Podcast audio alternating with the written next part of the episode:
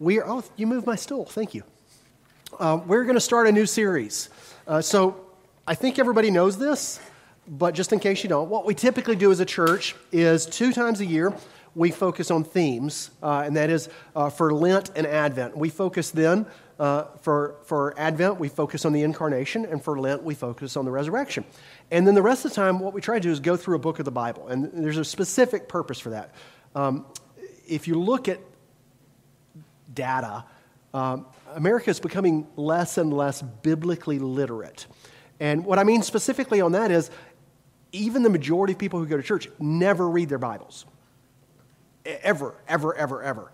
Um, and so, therefore, what happens is a lot of popular thought about religion is more influential than the actual Bible is. And so, I want us to constantly be reading the Bible. To be honest, if you were just like, I'm, not really into Robert's sermon today, I'm just going to read uh, the Bible, that would really be okay with me. I mean, that'd be great because that's God's Word. Our interpretation of God's Word is not God's Word, and there's a difference there, okay? And that doesn't mean that all interpretations are valid. There's good interpretation and there's bad interpretation. But at the end of the day, we're always interpreting. I want you to read, read the Bible. So we go through a book of the Bible. That way, if you make it to church every week or watch on video every week, if you don't read Scripture at any other time, at least over the next uh, nine weeks, you will have read through Paul's first letter to the Corinthians. That's purposeful. So today is kind of an intro. We're going to read the first part of it, but it's kind of to give you some, this is the general theme of what the letter is about. So if you have your Bibles with you, or if you don't, the bulletin, excuse me, has it. It's also going to appear behind me. Uh, we're going to read from the first chapter of Paul's letter, first letter to the Corinthians, and we're going to read verses 1 through 9. And I think, yeah, all the kiddos went to, to the nursery, um, and we lost an adult also. She's still with us. Okay, good. All right, I, I thought we just generally lost her. So, this is what Paul says to uh, the Corinthians. He says the following Paul, called an apostle of Christ Jesus by the will of God, and our brother Sosthenes, uh, to the church of God in Corinth, to those sanctified in Christ uh, Jesus, and called to be his holy people, together with all those everywhere who call on the name of our Lord Jesus Christ, their Lord and ours.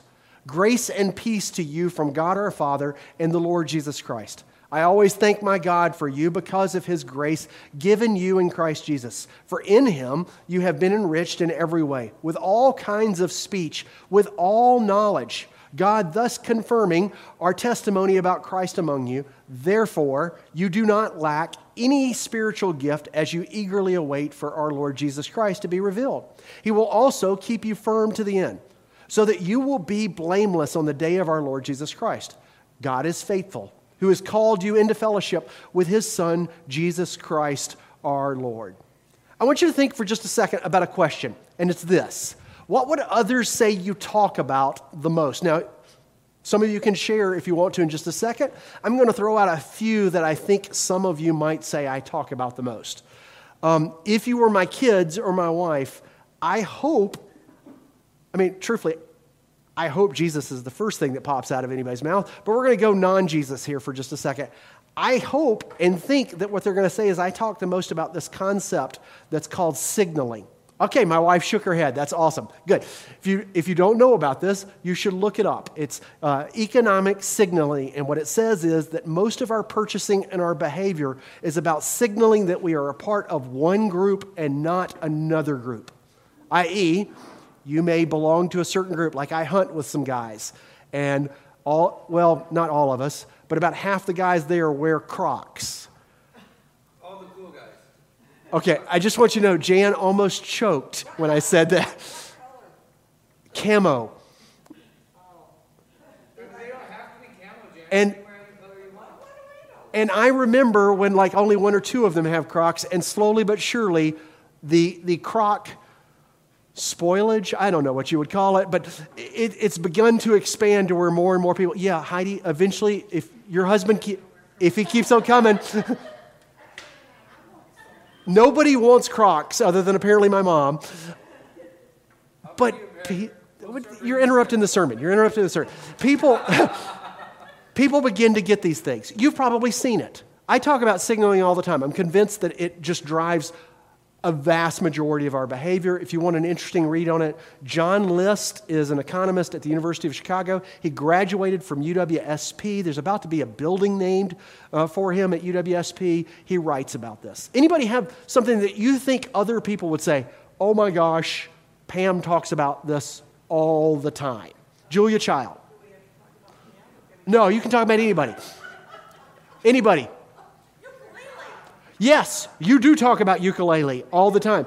Matter of fact, and art, but matter of fact, when you're not at church and I say, hey, Jam, we haven't seen you in a few weeks, it's usually, well, my ukulele practice is happening now. I don't know what GG boys are. Do I? Oh, yes, I do. Okay, sorry.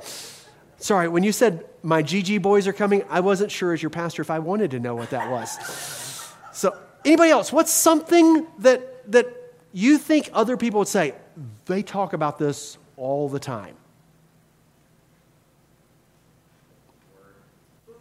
I heard, did you say work? Work, okay. And, and that's not a bad thing. I love what I do. I mean, work, if you really enjoy it, why wouldn't you talk about it? I heard somebody else say something. Food. Food? Food. Food's a good one. Co- coffee. Coffee's a, I mean, those are good things. And, and one of the things I love is when you really think about it, the people that are the most interesting are really passionate about a few things.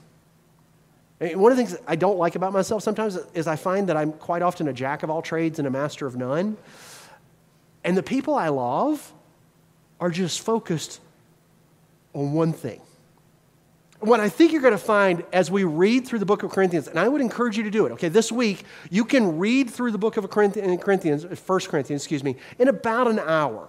Okay, uh, it, it, takes about an hour to do it. Some of us are faster readers, some of us are slower readers. If you're like, I just don't have time to sit down and read, you can listen to the audio book uh, version of it. And most, I listened to three different audio uh, book versions this week, uh, uh, as well as reading it. Most of them were between 54 minutes and 59 minutes. So in an hour, you can read through all this. And this is not going to sound amazing because this is scripture, but Paul talks about Jesus a whole lot. I know you're thinking, well, it's scripture. He's supposed to do that.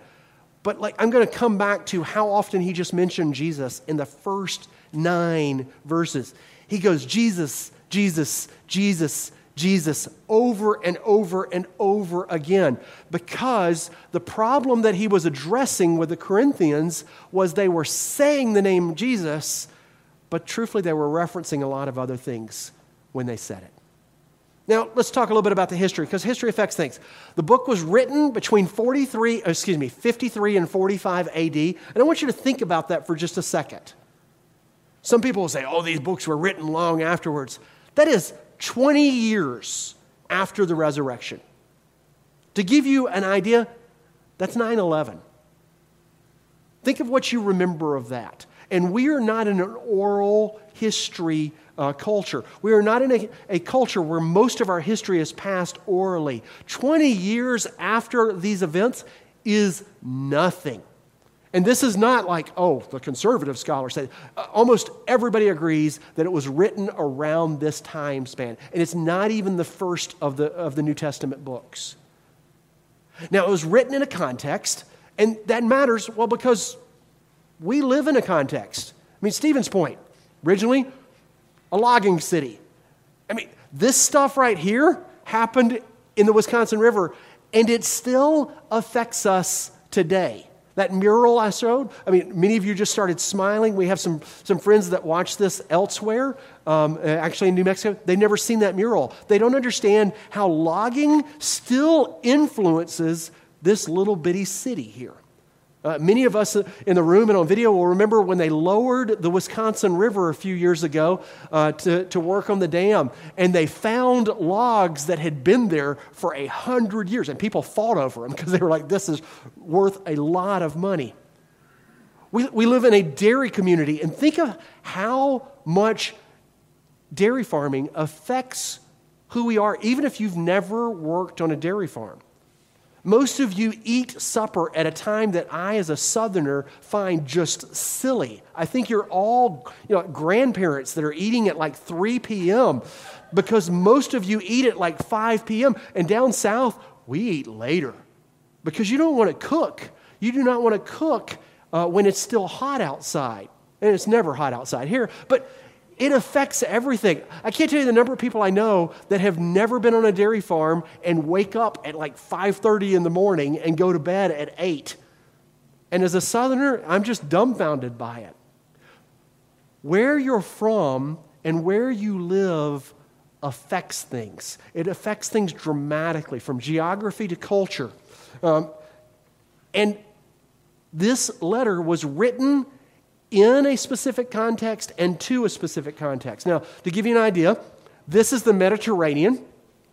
This is the Roman world with some off here because Rome was just vast, okay? We cannot, it, Rome was the most powerful empire the world has ever known. It lasted for a thousand years, maybe longer, depending on if you consider the Byzantine Empire uh, Roman or not. They considered themselves Roman. It just was immense. But Corinth is right here. Now, to us, we don't think of that as that big a deal. But as far as, as the Romans were concerned, well, it was the gateway between the east and the west and the north and the south. And here's why. If you read um, the book of Acts, you're going to see uh, Paul goes on these missionary journeys. And on his last, or his third missionary journey, where he's going to Rome, he gets in a storm and that storm shipwrecks him. And that storm took place below here. This was dangerous water. But the isthmus, the Corinthian isthmus, that's a fun word to say, right here, was the easiest route. There's, there is a channel now that cuts there, and it was better shipping. So, what would happen is, well, east and west would connect there. It was the center of commerce. Uh, Corinth, as a city, was a lot like New York in the sense of commerce in a big way happened there. But, well, also entertainment and religion happened there. So Corinth was not just, truthfully, New York, but it was like if New York and Las Vegas combined. You had all of this happening. And it wasn't just the East and the West, because the Mediterranean was there. And so you had Africa and Europe that were connecting also right there. So you had a north and south connection. It was not as strong as the east and west, but it was still there and it still mattered. Now, I'm going to show you a video that I think will help you understand why this is so important because what you have happening here is a connection of a ton of different cultures, intellectual ideas, and religious thought. This was my experience at Ruby this week, Ruby Coffee Shop. I, I, like to write the sermons out in public with people. If you ever see me at the hospital sitting uh, in the waiting area, that means I'm, I'm truthfully probably writing a sermon that's dealing with suffering. I like to go to the hospital to write those. There's something about I want to be surrounded by people that are creating God's image if I'm going to be listening for God's voice for what He wants to say to the church. This is well, this is what I recorded from the microphone in my, my headphones, which means it's muted somewhat. And this was what Ruby was like.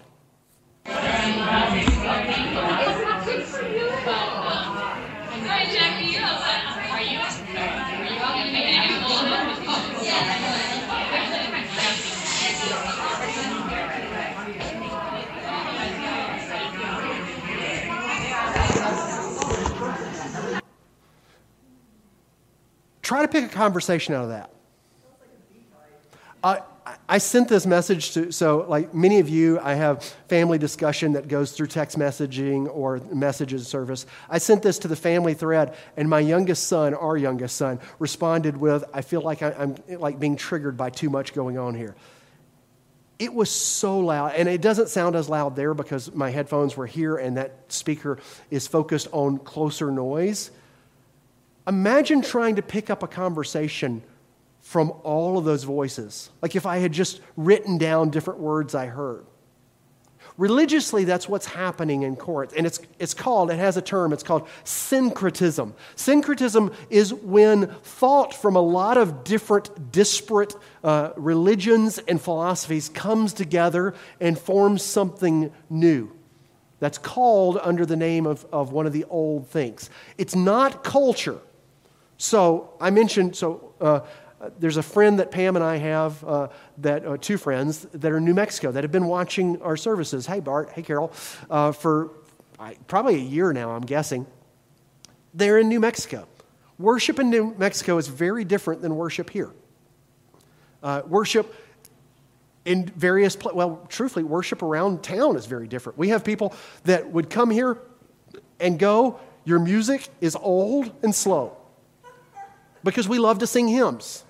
And they're going to be like, doom, doom, doom, doom, doom, doom, doom. They need it faster. Nobody's doing that. Okay. Yes, they are.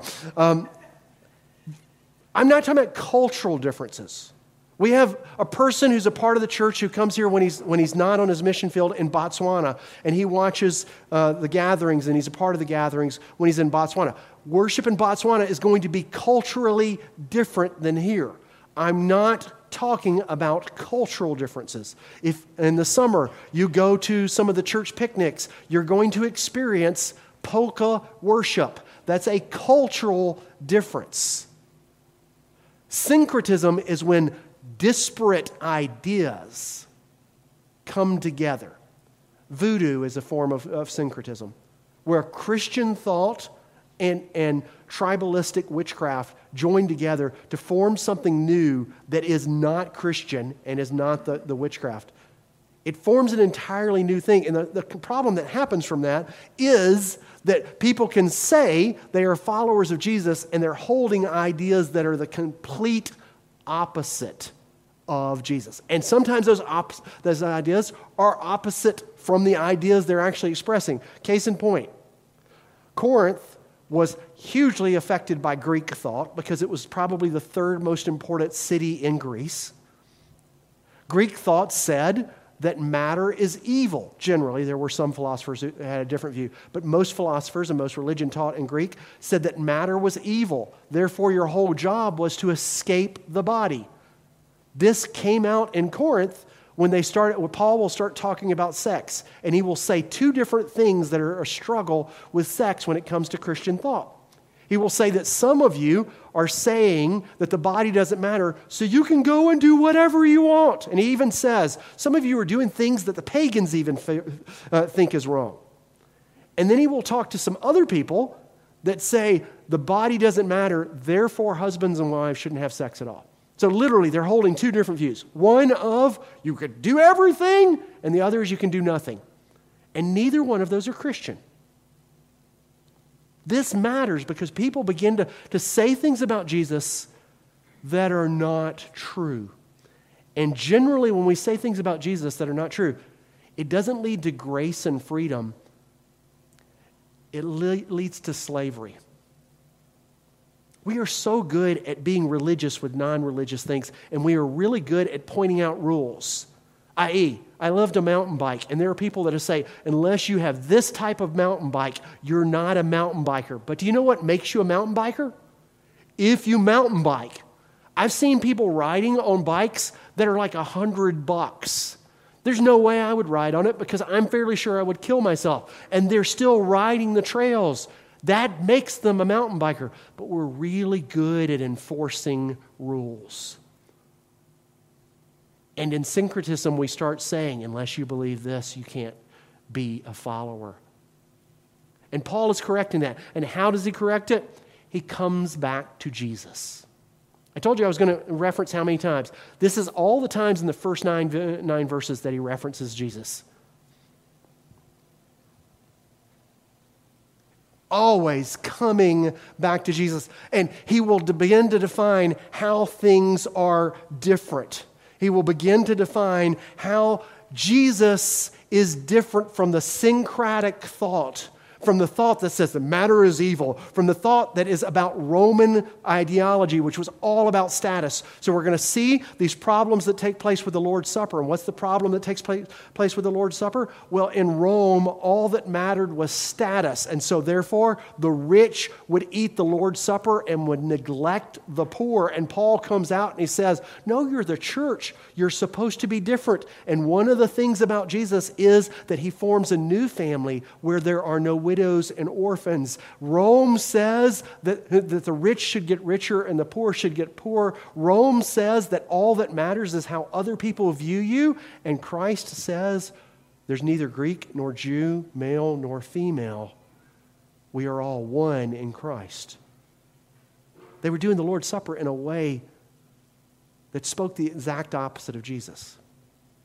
He's going to say specifically two things. And when you read uh, 1 Corinthians, I want you thinking through these two things, okay? He's going to say two things that are the biggest difference about Jesus. And they are this, and here are the chapters love and you may have heard this. If you've ever been to a wedding, there's a really good chance you've heard the love chapter. And the pastor who was doing uh, the service probably tried his best Barry White voice when he said it's the love chapter, because that's what we do, and it's cheesy. But this is one of those things where it is possibly the most quoted verse in all of weddings. And so often it is the least lived out verse in all of marriages. Jesus was what Paul talked about. And when he talked about uh, uh, Jesus, he talked about Jesus in this self sacrificial love that considered the interest of others as more important than my own interest and called me to be patient and kind, to, to look out and be selfless. And he writes an entire chapter on this and says that love never fails. Because when he writes about Jesus to a group of people that are hearing voices from all over the world, he says Jesus is about love. And then in another chapter, he writes quite possibly the best exclamation, uh, excla- exclamation, uh, explanation, excuse me, of how the resurrection is lived out in our life. And he talks about the resurrection in the sense of not just that Jesus was raised from the dead, he is, but that we have to live that out in our life now because he has defeated sin in our life and he's raised us to walk new so that we are now free from the sin that so often we get condemned by. Think of how often we think of the worst of ourselves and try to hide it from others, and how often others think of the worst about us. Social media is just full of this. I heard a, pastor a while back say that there is no escape from social media hell. Think of all the condemnation that happens. And the second you're condemned, the other person looks better, and you just don't ever get out of it. And yet, Jesus' resurrection is the defeat of all the evil that hurts us, and we get to walk in a new life. Now, the reason I bring this up, I want you to think back to that video I showed of Ruby, because something happened while I was there. What happened, if you've ever been a waiter, this is probably one of your worst nightmares. Actually, I'm going to guess a, uh, uh, a customer who's harassing you is your worst nightmare. So this will be like your second worst uh, nightmare. I'm guessing. I worked at a fast food restaurant. You don't have waiters at fast food restaurants. A cup dropped in the middle of Ruby, and it shattered. What do you think happened to all the noise? All the noise that I was hearing. Instantly. Jan, it was amazing. I mean,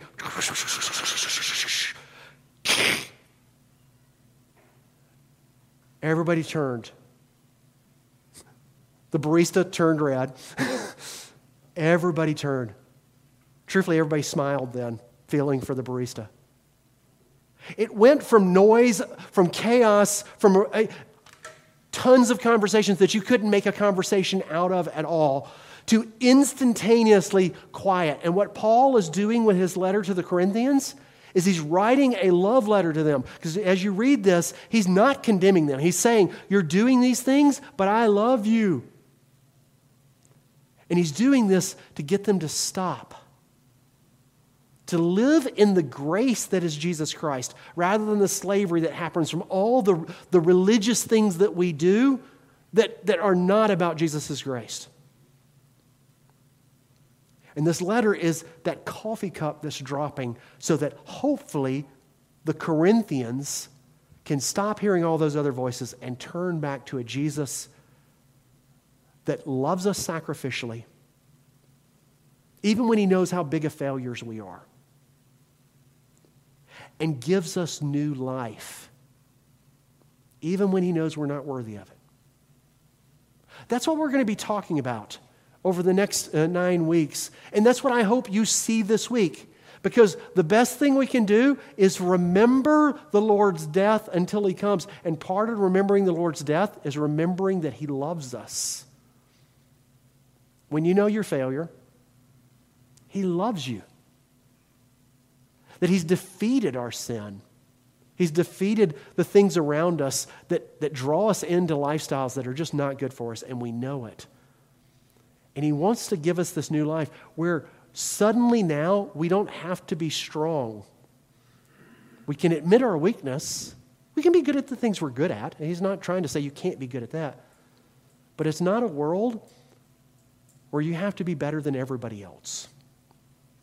And that was the Roman world.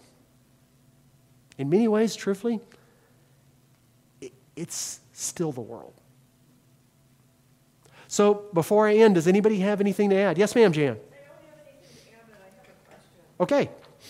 Um, was it only the apostles who wrote these letters? No, it was not only the apostles. Matter of fact, one of the gospels, uh, actually, the person who wrote the most, uh, just point blank uh, words, not most books, was a Gentile and a non apostle.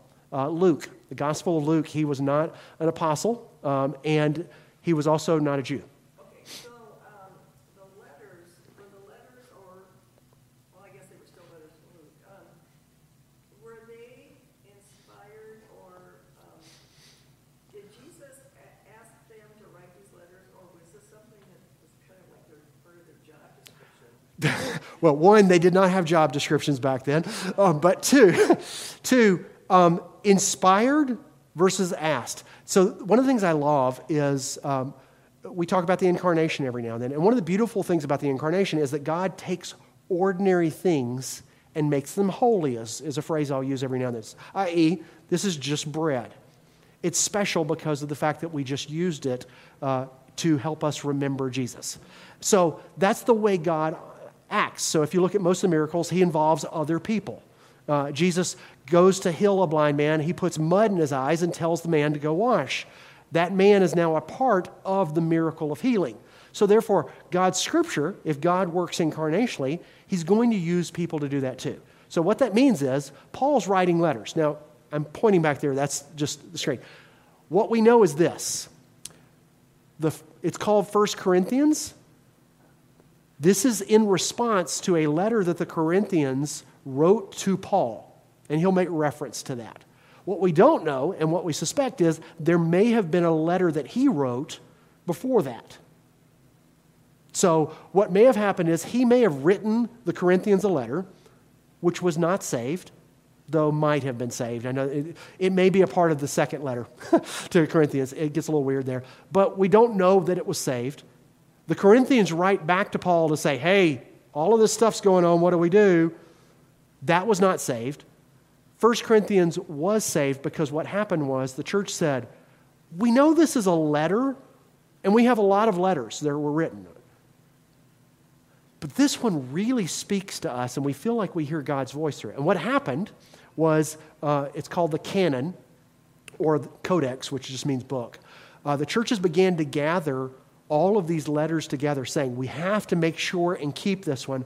And so the Church of Robert would then send this letter to the Church of Jan and say, this really spoke to us. You need to read this. And all the major churches began gathering these together, and um, they came together around 300 AD um, and looked at these codexes, and almost all of them were the same. There were um, two books that were major discussion. The rest of the books were almost all the same. Uh, that was Hebrews, and that was primarily because we don't know who wrote the book of Hebrews. The old saying in seminary is only God knows who wrote the book of Hebrews. We do not know who wrote it. And uh, the book of Revelation because it's so different from all the other books. So, what I'm saying is, um, this was not like, I'm writing scripture. It's like if I wrote you letters and I wrote because I'm your pastor and I, I care for you and I love you. And you said, You know that letter from August that Robert wrote me? Every time I read that, I hear God's voice.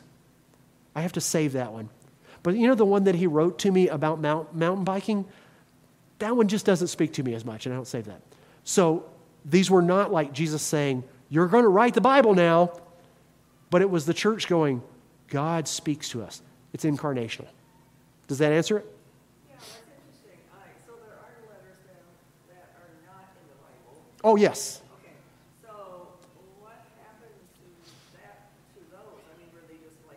They were slowly but surely for, uh, forgotten on a whole. We have some others um, that uh, were saved, but um,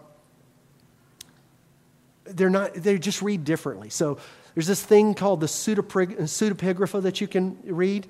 If you want a really cheap copy of it, so if you buy the academic version of the pseudepigrapha, it's going to cost you about 300 bucks. If you want a cheap version of it, look for a book called The Lost Books of Eden. It makes it sound controversial. It's the pseudepigrapha. And these are books, when you read them, like one of my favorite you know, parts of the book is uh, a book called The Shepherd of Hermas. You're going to read it and go, well, that's good. But it reads very different than Scripture. Uh, I think of it like modern day uh, devotional literature. You, like, you may have read the footprint, uh, Footprints poem at one time or another. It's like, oh, that's nice, but it reads so different from Scripture. And the biggest thing is, is Scripture challenges us all the time. There's going to be some stuff that we read in Corinth, and you're going to be like, well, I don't like that. Well, He's God. He should challenge us every now and then. If He's not challenging us, He's not God. He's our version of what we would like things to be. I've got a copy. I, I, do not have the academic version of the pseudepigrapha because my Greek professor was like, buy the, the Lost Books of Eden. It's the exact same thing, and it'll cost you like 15 bucks. But you can read it if you want. Um, yeah, probably not. Anybody else?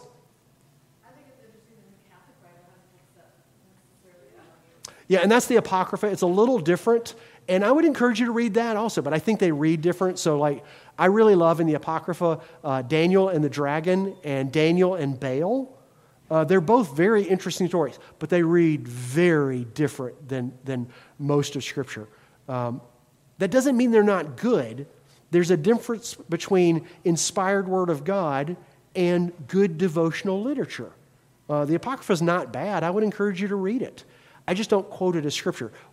For me, when I read it, it's like, it's just obvious. Like, oh, this is different. So, but I would encourage you to read it. Yeah, and all right. Don't worry. That's not just. that's why literally why we read so much scripture here. Anybody else? Then here's what I want you to do. This week, I want you to think anytime you can Jesus' love, Jesus' resurrection.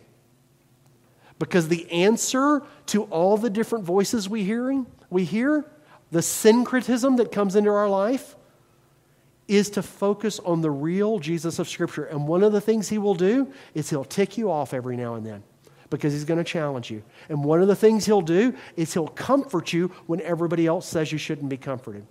Love and resurrection do that. They challenge us and they comfort us. That's what we're going to be talking about over the next nine weeks. So, would you join with me in our closing prayer and video? I'm sorry I didn't bring my phone up here. If anybody had any, any points they made, I didn't see them. You, you just looked. Do you see anything? Okay, so I, I think I didn't leave anybody out then. Um, then, if you'll join with me in our closing prayer. Praise God from whom all blessings flow. Praise him, all creatures here below. Praise him above, ye heavenly host. Praise Father, Son, and Holy Ghost. Amen.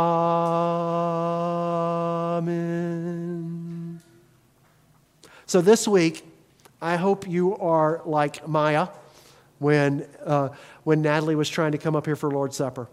That you know precisely what you want, and what you want is Jesus. And when all the other voices uh, come over and offer and say, hey, we'll pick Maya up, you respond as she did, which was to shake her head and grab her mom. When Jesus is the answer for us, it's not trite, it is life changing. Have a great week. Go in his love, go in his resurrection.